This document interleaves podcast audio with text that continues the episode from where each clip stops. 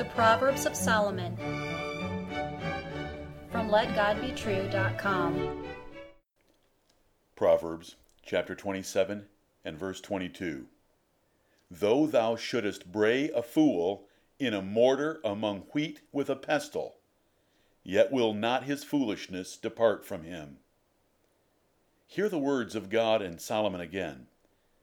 Though thou shouldest bray a fool in a mortar among wheat with a pestle, yet will not his foolishness depart from him. Is there hope for a fool? Not really. A few exceptions do not alter the general rule. No matter what you do to help a fool, he will stay a fool, for he has no heart for wisdom. Here is a profound proverb based on an agricultural metaphor that gives it its beauty. There is hope for a foolish child or a temporary foolish adult, but there is no hope for an incorrigible fool. He is what he is. You cannot help him. You must avoid him, not waste efforts to reform him, and learn why some people never change. What is a fool? A fool is a person who has rejected God and true religion by either words or deeds. He is too proud and stubborn to be instructed, so he must be corrected and motivated like a brute beast. He is arrogantly confident of himself, so he continues in his madness without caution or examination. He is self centered and profane, interested only in his own thoughts. Children are born foolish, and folly remains bound in their hearts, if they are not trained.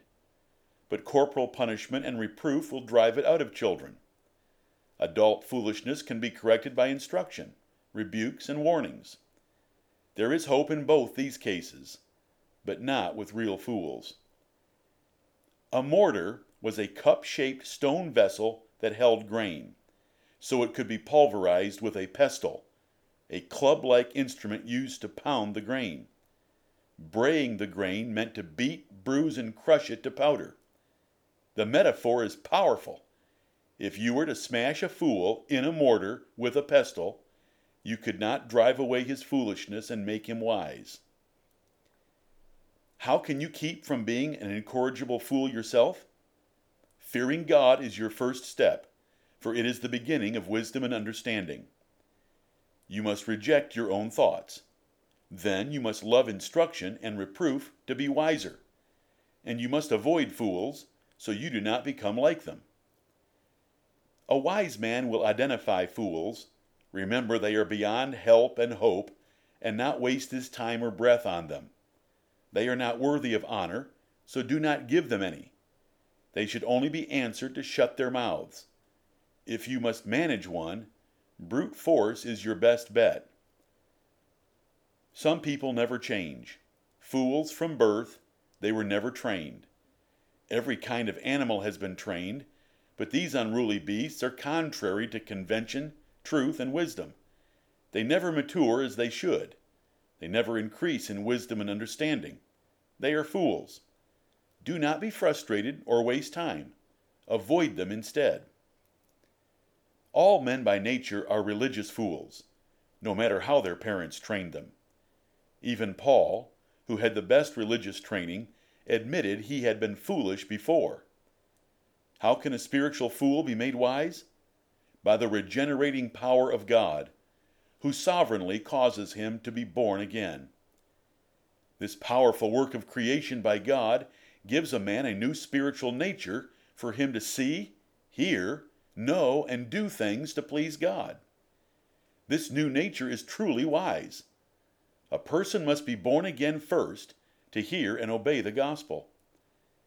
It is heresy to think changing the environment will make fools wise as ridiculed in Isaiah chapter 26 and verse 10. It is heresy to think that new evangelistic methods will work, as ridiculed by Jesus in Luke chapter 16 and verse 31.